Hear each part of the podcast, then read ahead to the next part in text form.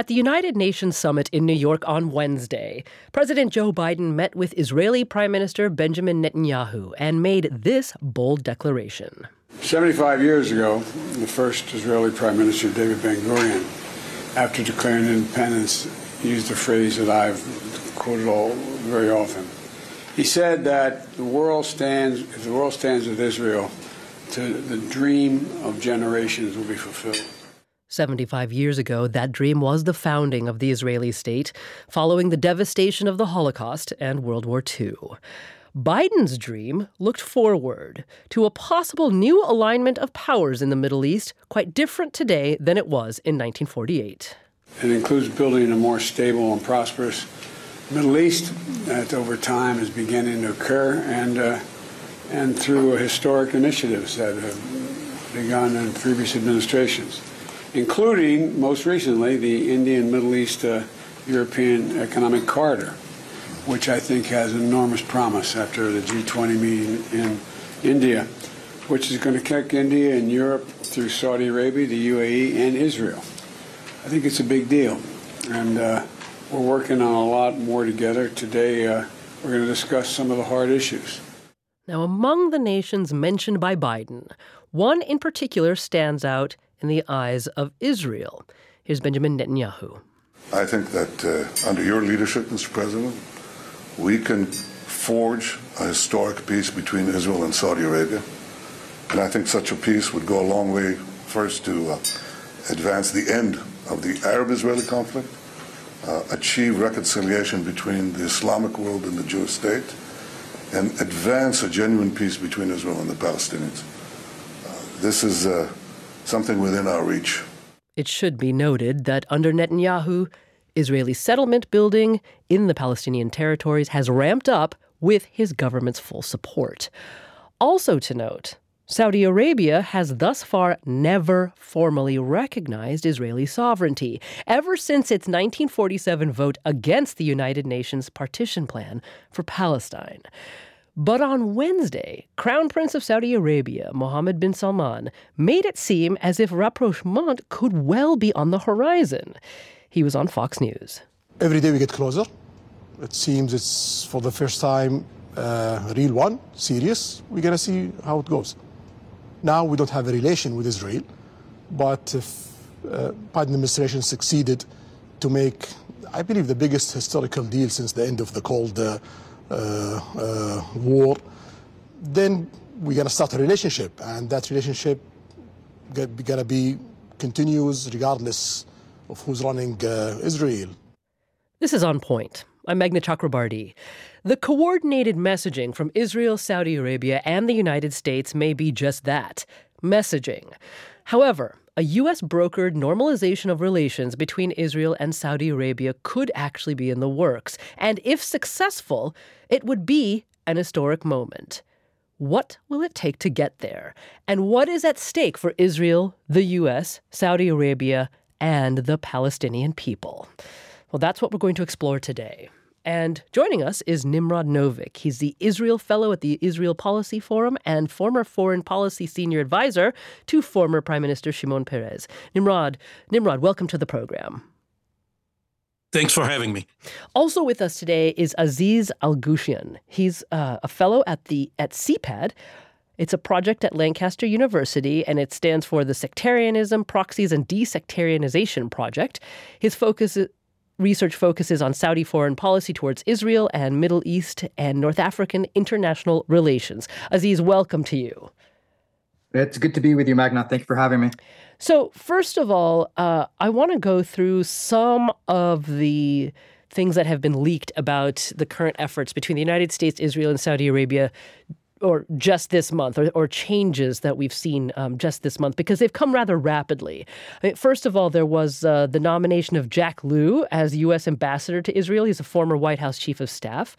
And then uh, also in September, we have the U.S. Secretary of State Antony Blinken having met uh, with Prime Minister Benjamin Netanyahu and Palestinian Authority leader Mahmoud Abbas. And then Interestingly, there's this visit to Saudi Arabia by a high level Palestinian delegation that included Abbas. So it does seem there's a there's a big flurry of action going on right now. And Nimrod, let me start with you. Why are we seeing this momentum currently? I believe that um, it's a almost a coincidence. Um, it all it all got some wind and, and, life into it when President Biden decided that he wishes to pursue it. I mean, for uh, my prime minister Benjamin Netanyahu, this has been a lifelong dream. Um, from the Saudi side, we've heard uh, indications of interest going back several years. Uh, but it took uh, the American to decide to dive into it and sit in the driver's seat, seat in order to get the three uh, working on this very, very complex initiative. Okay. Uh, then Aziz, your same thoughts on that, or your thoughts on that same question? Well, uh, I mean, it's also very interesting because I do share this notion that uh, a lot of the times uh, it's uh, it is the, the, the this file, this push for normalization, and the American uh, visits to Saudi Arabia and Israel, but I, I, in particularly to Saudi Arabia, a lot of the times it's really uh, you know because of other files. Uh-huh. So there are other issues that are taking place in Saudi Arabia. Um, you have the Yemeni file, which is very important for Saudi Arabia now and Saudi security. And that's something that uh, Saudi security, uh, national security, and American national security uh, officials are working on. Um, and you have other files in, in Sudan. And within this framework, within this kind of relationship, uh, we see uh, the bringing up of uh, this push for Saudi Israeli normalization. So it seems to be uh, this file is bandwagoning almost uh, on on to these other files. But uh, and interestingly, uh, the Saudis, just like what uh, uh, my colleague Nimrod mentioned, the Saudis have indicated some interest.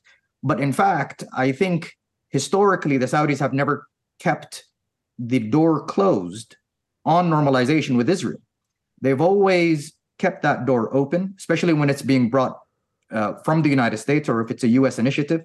And the Saudis have always said they're expressed their willingness to, to normalize relations, but they've always made it conditional. Mm. You know, they've always put the conditions, and I think a lot of the times many people seem to overlook these conditions. Um, so I think that's worth mentioning. Uh, also, is that there is a lot of, uh, I would say, fluidity uh, in this complex situation, which makes it really difficult for many people to to try to pin down exactly what is happening. But it's also what makes it really interesting to really follow. Okay. So it seems, though, as if perhaps that pattern may be repeating itself now, right? Because due to the some of the parts of the negotiations or, or talks that have been leaked uh, over the past mm. several weeks, right, we see that um, uh, an agreement could potentially, or, or or it's being discussed that it might include that Israel and Saudi Arabia would sign a NATO like defense treaty. The U.S. would be able to then, or then sell, sell state of the art weaponry to Saudi Arabia and, interestingly, assist in Saudi's development of a, a civilian nuclear program that would include the right to domestic uranium enrichment. And then, uh, in return, Saudis would normalize ties with Israel, help end the war in Yemen, the Yemen file, as you just said, and provide mass, massive financial assistance to the Palestinians if Israel puts a cap on settlement activity.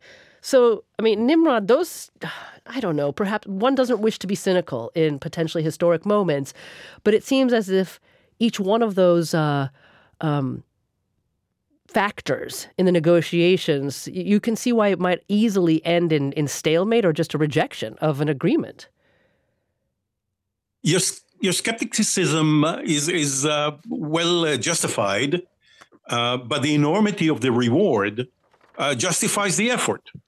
Um, there is a sense, especially in the Israeli media, the Israeli media is is hungry for a headline every day on this on progress on this uh, uh, on this multilateral track. It, it's not going to be that way. It's going to take time. It's going to take months to negotiate. You just mentioned uh, a few of the of the uh, hurdles that have to be overcome. Uh, some of them have nothing to do with us Israelis. Uh, but are also some of the uh, expectations of the Saudis from the U.S. Uh, affect our security mm-hmm. and our security adv- establishment uh, has already, um, in private, expressed itself on them. I mean, whether the U.S. and Saudi Arabia sign um, a mutual defense treaty, that's that certainly is none of our business. Uh, but uh, if the supply of weapons to Saudi Arabia uh, undermines the legislated American commitment to Israel's qualitative military edge in the region, uh, I think that would be a, a, very serious subject for discussion. And the same goes for uh, enrichment uh, of uranium on Saudi soil, something the U.S. has, U.S. and all nuclear powers thus far uh, have rejected, uh, and Iran has been the only violator thus far. But on the Palestinian file, which is what most of us Israelis are focused more, yeah. Um, I, I, I, doubt very much, uh, but Aziz is in a better position to to know uh, whether um, the, the Saudis, Saudi leadership um, will be satisfied with just uh, freeze on settlements and some uh, funding for the for the fledgling Palestinian Authority. Uh, I think that the expectation is for far more than that uh, for Israel to do. But I also think that it's not just the Saudis that will insist on it. I think it will be primarily Washington. Yes. Um, uh, well, we Nimrod, if you could just hold on for a second, forgive me for interrupting. It's just that we have to take a quick break, and when we come back, uh, Aziz, I'm going to want to hear you on uh, on exactly the things that Nimrod just mentioned. Plus, I want to uh, talk about more specifically the U.S. role, and actually the interests of the three men in particular as individuals who are at the center of these uh, these negotiations. So we'll cover all that when we come back. This is on point.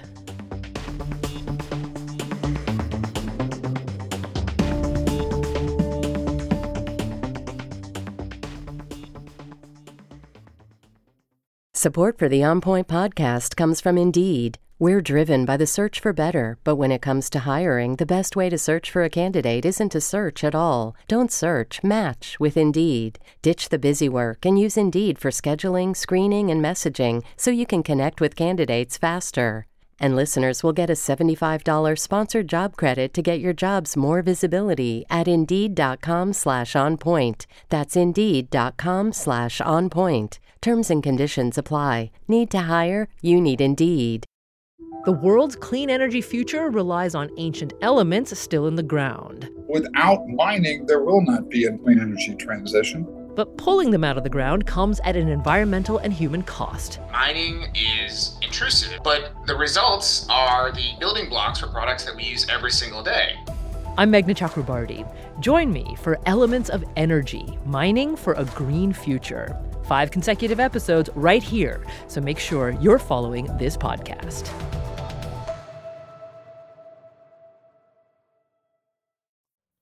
This is On Point. I'm Meghna Chakrabarti, and today Nimrod Novik and Aziz Alghashian join us today to talk about what's at stake with the current negotiations or U.S. led negotiations between Israel and Saudi Arabia about a possible normalization of relations between the two countries. Uh, now, Aziz, we had just spoken about some of the uh, the aspects or parts that are under negotiation, uh, including uh, whether Israel would agree to let Saudi Arabia uh, develop its own civilian nuclear program. Now, before I ask you what you think about that, the Israeli government itself has spoken quite clearly on this already. Just last month, Israeli Minister for Strategic Affairs Ron Dermer was on the PBS NewsHour here in the United States and he talked about what Israel would need to consider as the Saudis are calling for a civilian nuclear program as uh, for them, I should say, for the Saudis as part of the negotiations. We're not going to agree to any nuclear weapons program with any of our neighbors. And the question will be when it comes to the details of an agreement, what are the safeguards? And what happens if they take another path, if they take a path with the Chinese or something else? We have to think through that whole thing. But let's not underestimate the impact that an Israeli Saudi peace agreement could have on the region and the world. I think if Saudi, if you get a Saudi Israeli peace, you're going to have several other Arab countries and Muslim countries are going to follow. Sure, but we and also... I think it's the ultimate game changer. Aziz, will you respond to that? Yes, well, uh, this is what Saudi uh, sees uh, in the United States and sees in this uh, real uh, push for peace it, that it's an opportunity now, and that uh, this is the price that the price for normalization with Saudi Arabia. That, as Ron Dermer said, um, and as others really said, that how much of a game changer this may be. Well, peace with Saudi Arabia or normalization with Saudi Arabia is not going to come for free and it's not only going to be something that Nimrod alluded to um, or mentioned on the Palestinian front, mm. but it's also something that the United States is going to have to pay as well. Saudi Arabia right now senses an immense amount of confidence.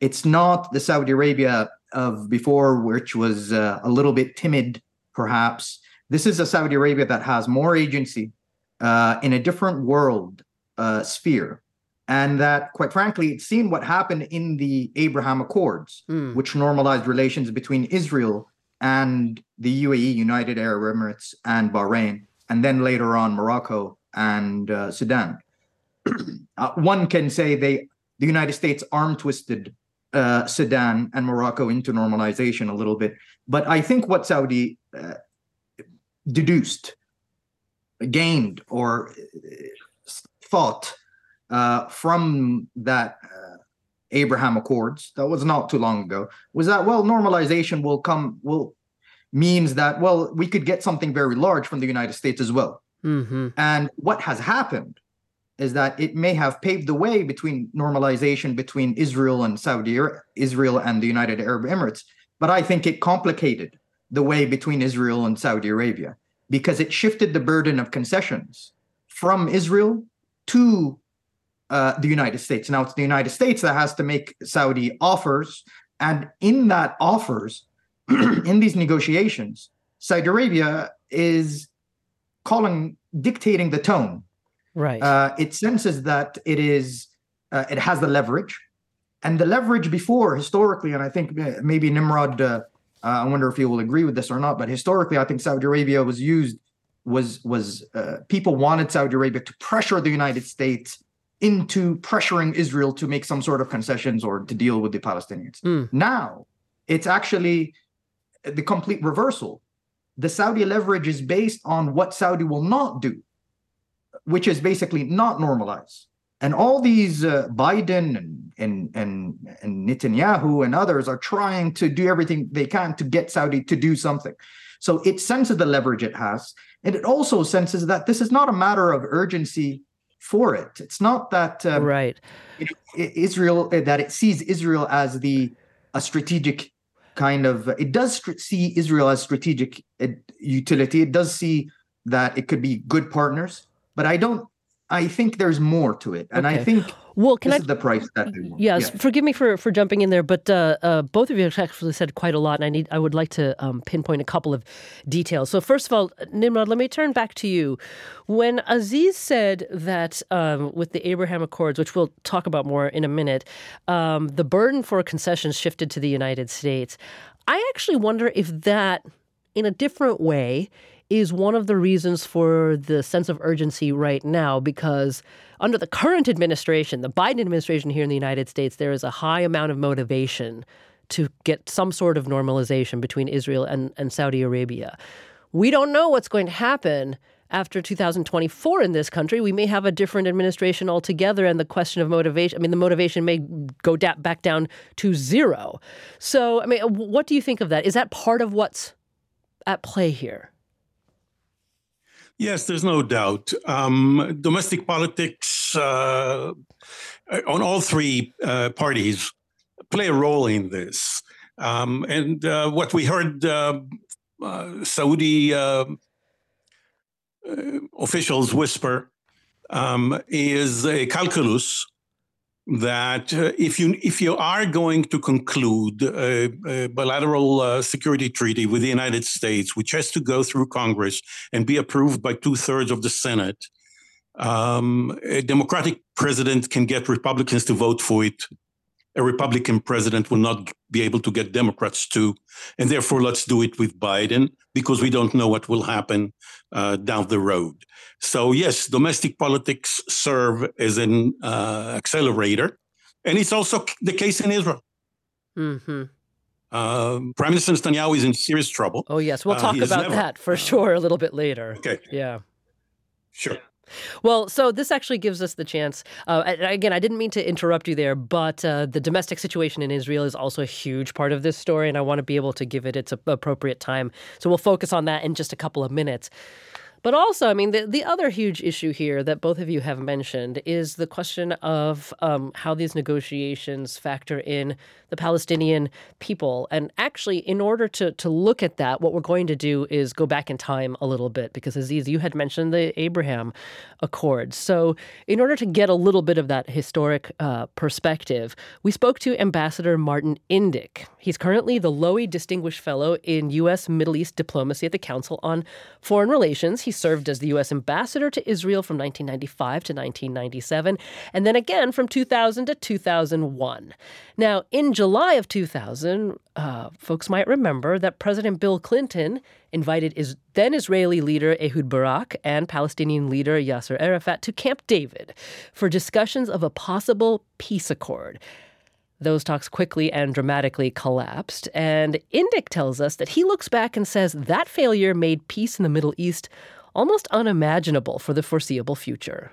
Since the Intifada that took place after the Camp David summit back in 2000, well, the relationship had deteriorated fairly dramatically.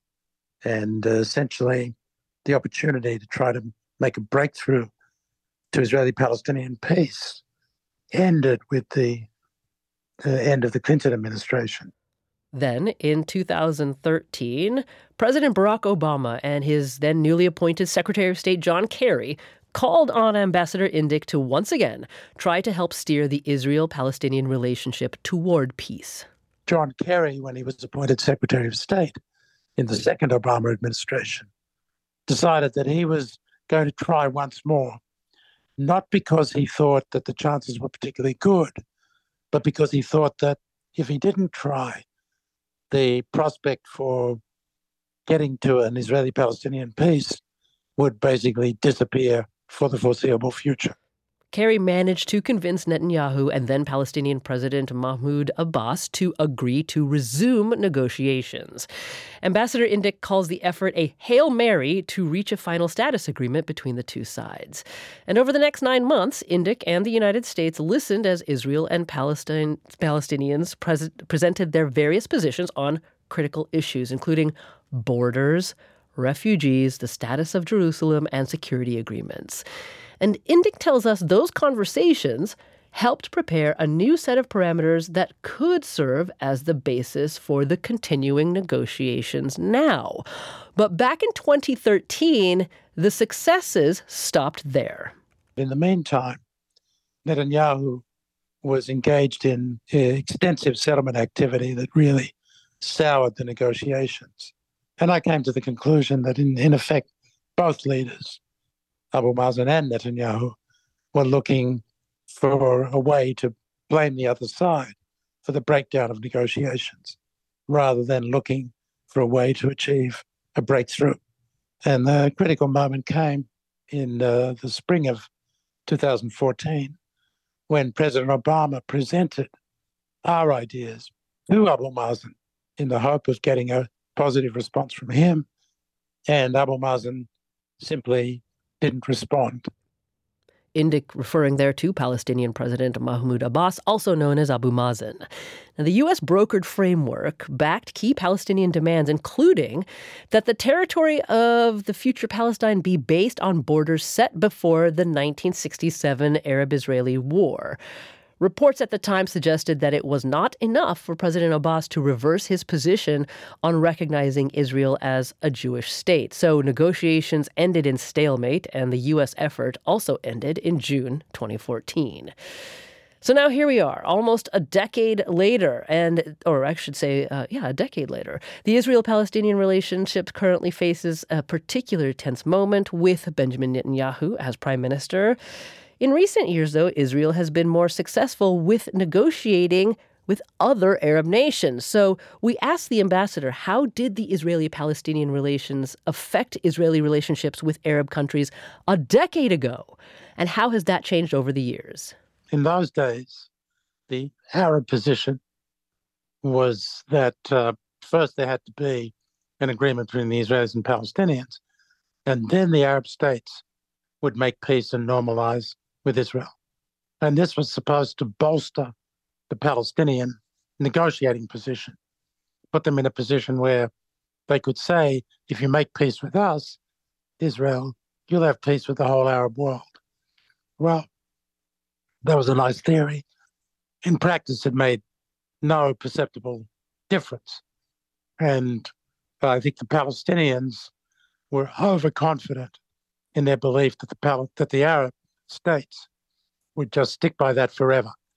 And the Arab states got tired of it, got tired of funding a, a process, the Palestinian Authority, that seemed to uh, go nowhere, uh, a, a peace process that seemed to be achieving no progress. And they wanted to get on. As a result, Bahrain, Morocco, Sudan, and the United Arab Emirates signed the Abraham Accords with Israel in 2020, with no measures requiring a final status agreement between Israel and the Palestinians. Ambassador Indyk believes that the current negotiations between Israel and Saudi Arabia could be on a similar path. That while Israeli Palestinian relations will play some role, it may not hold the same weight it once did. It's true that normalization is affected by what happens on the Palestinian track, even though these Arab countries have decided to go ahead. So the Abraham Accord countries, UAE, Morocco, Bahrain, have slowed their normalization process in some respects, in terms of meeting with formal meetings with Israelis, for example, um, because of the situation on the ground in the West Bank and in Gaza and in Jerusalem. But on the other hand, it seems to me that the Crown Prince of Saudi Arabia, Mohammed bin Salman, is not going to condition his deal with Israel and with the United States on uh, significant progress between the Israelis and Palestinians. He needs cover, Palestinian cover. He's negotiating that now with the Palestinians. But in the end, I believe that uh, the failure to make formal progress in Israeli Palestinian negotiations will not hold up the Israeli Saudi peace deal. There are plenty of other things that may, but I don't believe that's that's a deal breaker. Martin Indyk, former U.S. ambassador to Israel uh, under the Clinton administration, and between July 2013 to 2014, he served as U.S. Special Envoy for the Israeli Palestinian negotiations. Okay, Aziz, let me turn back to you here because here's how I would put it. From what I hear from Indyk, the normal, the potential normalization of relations between Israel and Saudi Arabia is not underscore not the same thing as peace between Israel and the Palestinians. The two are not equal. One can happen without the other, as, as Indyk has said. So I do wonder, um, you know, as settlement building continues apace in Saudi uh, in Palestinian territories, is it possible here that the door could be closed on Palestinians' hopes if Israel decides its own self interest in achieving normalization, uh, excuse me, if, Pal- if Saudi Arabia decides that its own self interest in achieving normalization with Israel is more important than its continued support of the, of the Palestinians? Well, if that was the pure logic, then I think Saudi Arabia would have normalized relations years ago. The, the reality is that Saudi Arabia is not like other countries in the Arab uh, in the Arab world.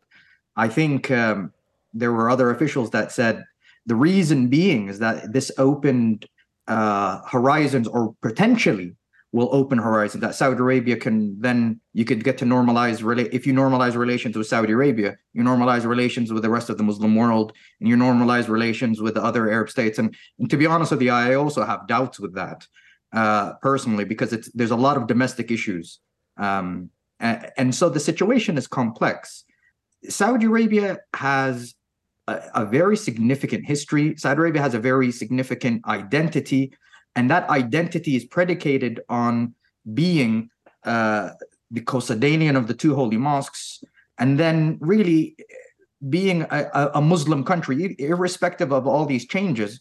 this notion of Islam and the leader of Islam plays a particular role in its foreign policy. Mm. Now, the situation is uh, so I don't think it could negate completely a Palestinian issue. The the the the the, the aspect, the the the complexities is that I think you know one of the things that we're, we're we have overlooked in this discussion is that you know a lot of the times that Saudi has made demands from the United States, but even Secretary Blinken himself said that okay, there is a there that there has to be a Palestinian component, and that Palestinian component is a Saudi demand, which will then work for us for the, our two-state solution, et cetera, et cetera. But the point here is that you know I think Saudis have been made made very clear that there is a demand. Now, what what is not clear is that what is this demand in itself? Right. This is the aspect that is up in the air.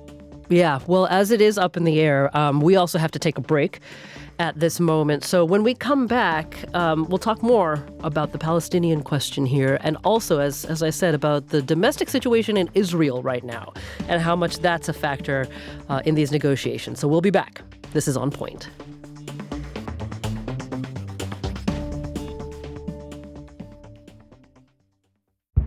Did you kill Marlene Johnson? I think you're one of the first people to have actually asked. From WBUR and ZSP Media, this is Beyond All Repair, a new podcast about an unsolved murder that will leave you questioning everything. Somebody should be in jail for murdering my sister. A woman who's never been believed. As long as they think I have done this, then they're not looking for who actually did this. And that's what makes it a cold case. No, it's a botched case. And a search for the truth, once and for all. Wow, it just gets more interesting. Beyond All Repair. Listen and follow wherever you get your podcasts. Be careful. You're digging in a place that's been very peaceful for a while.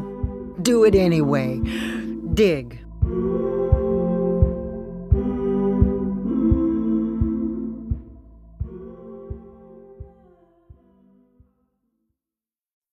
You're back with On Point. I'm Meghna Chakrabarti, and today we're talking about U.S. led efforts towards the normalization of relations between Saudi Arabia and Israel. I'm joined by Nimrod Novik. He's Israel Fellow at the Israel Policy Forum. And Aziz Alghashian also joins us. He's a fellow at the Sectarianism, Proxies, and Desectarianization Project at Lancaster University. Uh, by the way, I should say that Aziz is in Riyadh, Saudi Arabia, and Nimrod's joining us today from Ra'anana in Israel. Now, we had uh, just talked about um, the demands or the the conditions that Saudi Arabia might place on Israel if to achieve normalization, and of course the Palestinian question is uh, quite significant among them. I will note that as we discussed previously, that in the Abraham Accords, it didn't, you know, the Palestinian question ultimately was just dropped, uh, and Bahrain, Morocco, Sudan, and UAE, so at least two Gulf states there, um, agreed to sign those accords without any progress on Israel Palestinian relations. But as Aziz said before the break, Saudi Arabia may be different uh, as it considers itself the leader uh, of uh, the Arab states um, and the home of the holiest of holy locations uh, in the Muslim world. Uh, so let's actually hear from what the leader of Saudi Arabia himself has said about this. During his interview with Fox News recently, Crown Prince Mohammed bin Salman spoke on the role that Israel Palestinian relations will play in the current negotiations. Well, uh, there is approach from uh, President Biden administration to get to that point. Uh, for us, the Palestinian issue is very important. We need to solve that part, and we have a good negotiations continue till now. We gotta see where it will go. We hope that it will reach a place that it will uh, ease the life for the Palestinians and uh, get Israel ba- uh, as a player in Middle Middle East.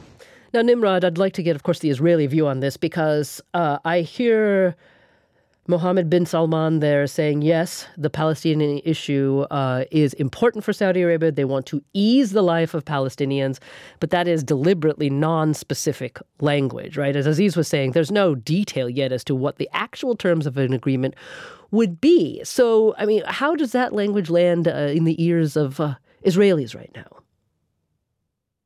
Um, you know, Israel is not a black box. You know, we Yeah. open up and we have different views. Yeah, of course. Um, so I will give you an Israeli uh, perspective, and I would say that um, I'm very much uh, hopeful that our understanding of what's going on is correct, and that is to say.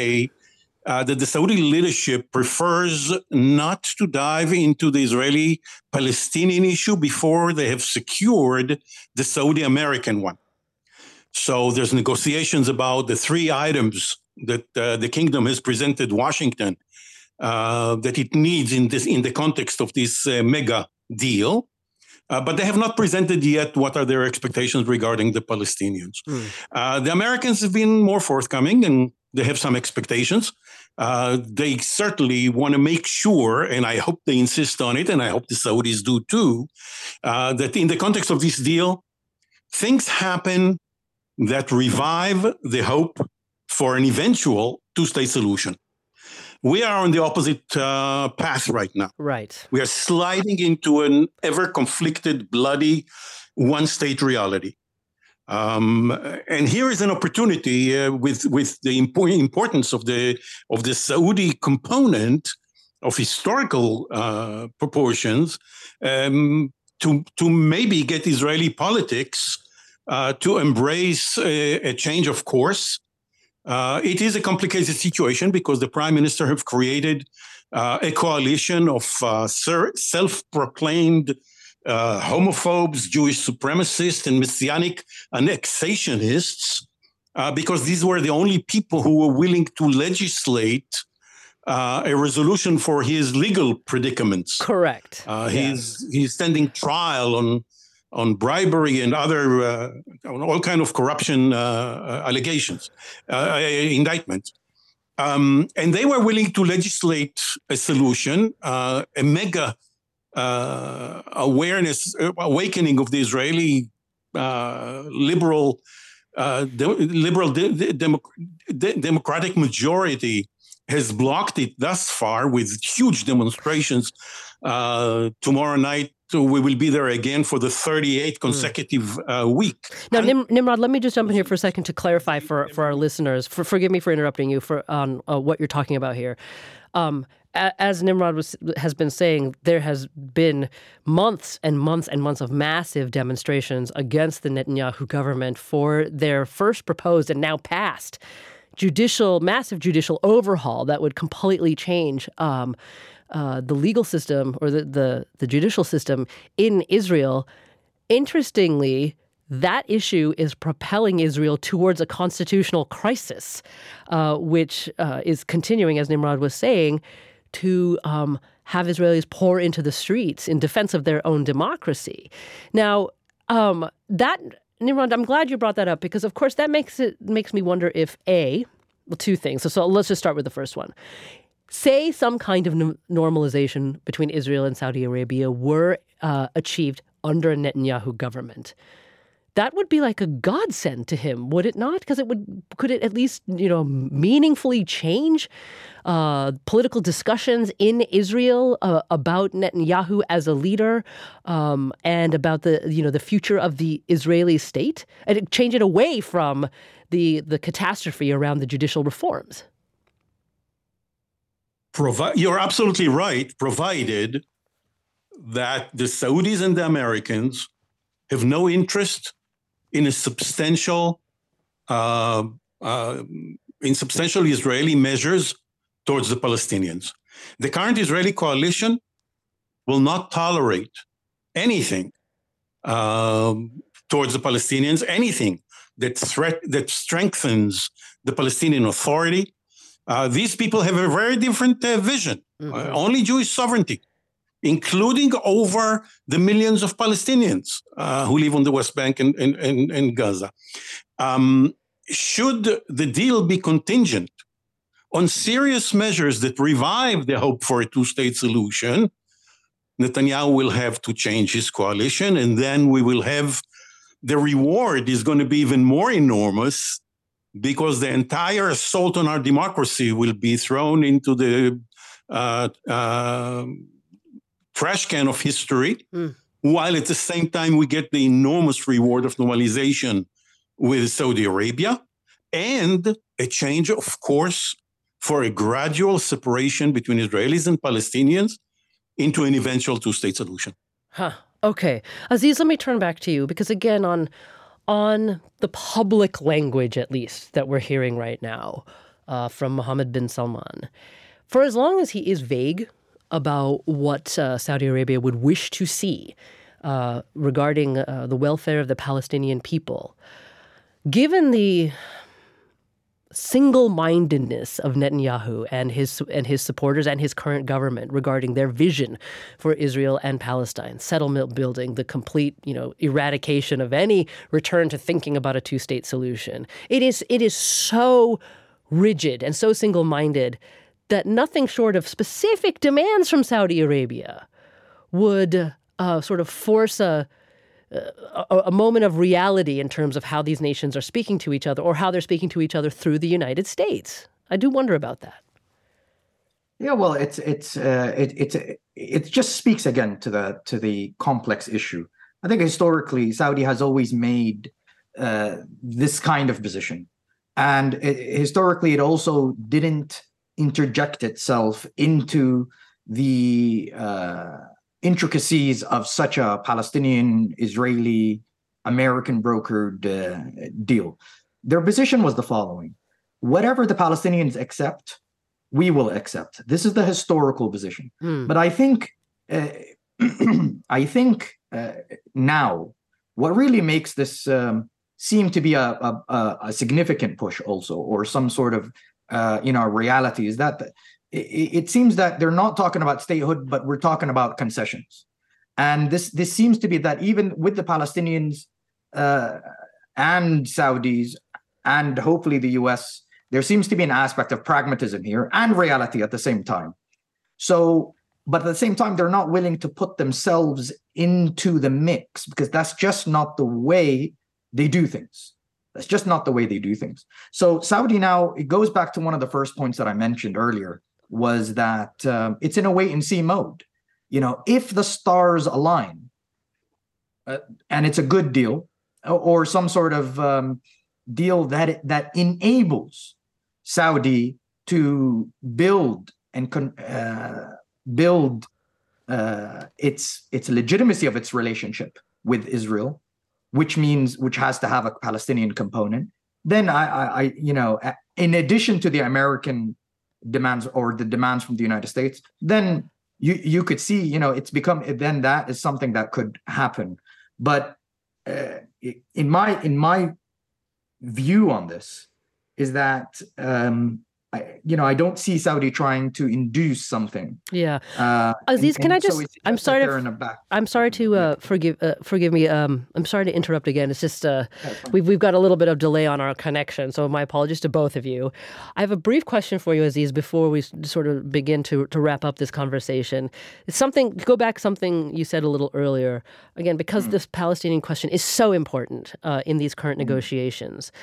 You know the traditional thinking is that national self interest really ultimately trumps all in these kinds of negotiations. But I wonder, because you had mentioned Saudi Arabia as a leader amongst Muslim countries, is it possible here that that national self interest might recede in favor of uh, let's call it the self interest of the the Muslim belief in the ummah, right? Of the you know the global community of the welfare of Muslims everywhere. Because I want to really understand.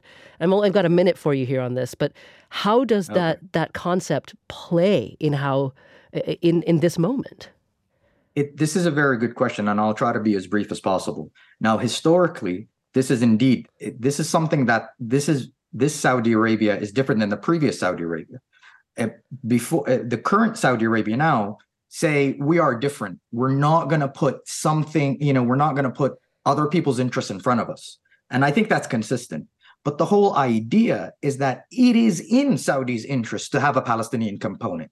That's the issue the Palestinian component is infused in Saudi identity in different ways, and it plays its role in Saudi society and Saudi projection.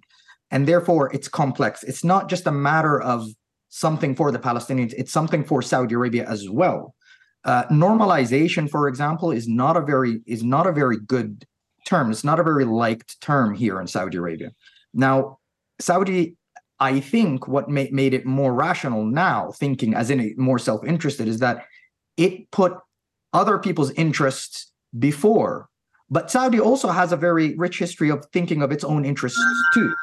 So it, it's something that is a constant balancing that Saudi Arabia has is that okay it's balancing between its identity and ident- and the obligations it identifies itself with at the same time with its self-interest and it's a constant process that's balancing so what that's what makes saudi very elusive i think mm.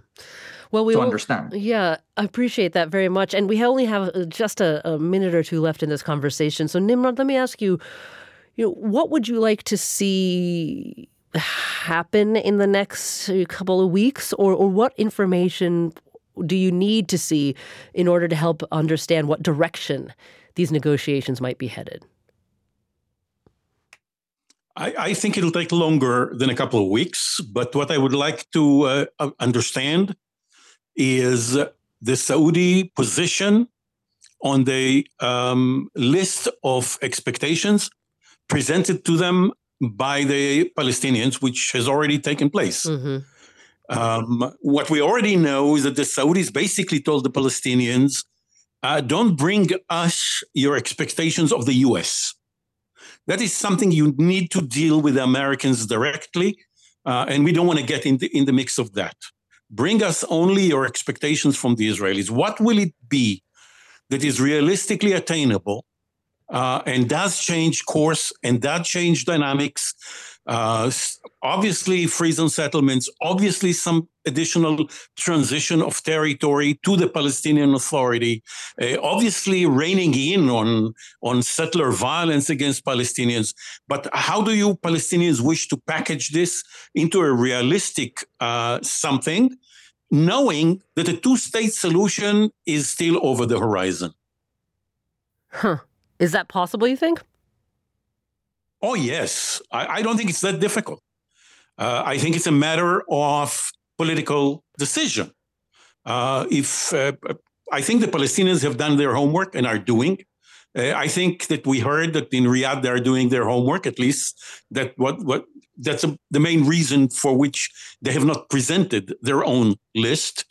And the Americans are doing their homework, and so do uh, Israelis. Uh, the Prime Minister Ron Dermer and others um, square what, what will be difficult is squaring this circle. Um, whatever list comes out of Washington, Riyadh, and Ramallah uh, will not pass the current Israeli coalition. Yes. Is the prime minister prepared, in the context of a Saudi deal, to get rid of his coalition partners, bring in centrist parties, and in the process, trash the legislative uh, assault on our democracy. If that's the case, a year from now, we're going to be in a very good place. Mm. That is the biggest if we have ended a conversation on in quite some time. But Nimrod Novik, uh, Israel Fellow at the Israel Policy Forum, joining us today from Ra'anana in Israel. Thank you so much for joining us. It's a pleasure. Thank you for having me. And Aziz Alghashian, fellow at the Sectarianism, Proxies, and Desectarianization Project at Lancaster University, with us today from Riyadh in Saudi Arabia. Aziz, thank you so very much. My pleasure, and it's great to be with you both. And by the way, I have to say, I want to give a personal thanks to the entire On Point staff here at WBUR today because they dealt with every possible technological disaster you could think of, including a complete breakdown of the internet this morning. We were disconnected from the world, but you, listeners, did not know it because that is how pro they are. So thank you, On Point team. Happy Friday, everyone. I'm Meghna Chakrabarti. This is On Point.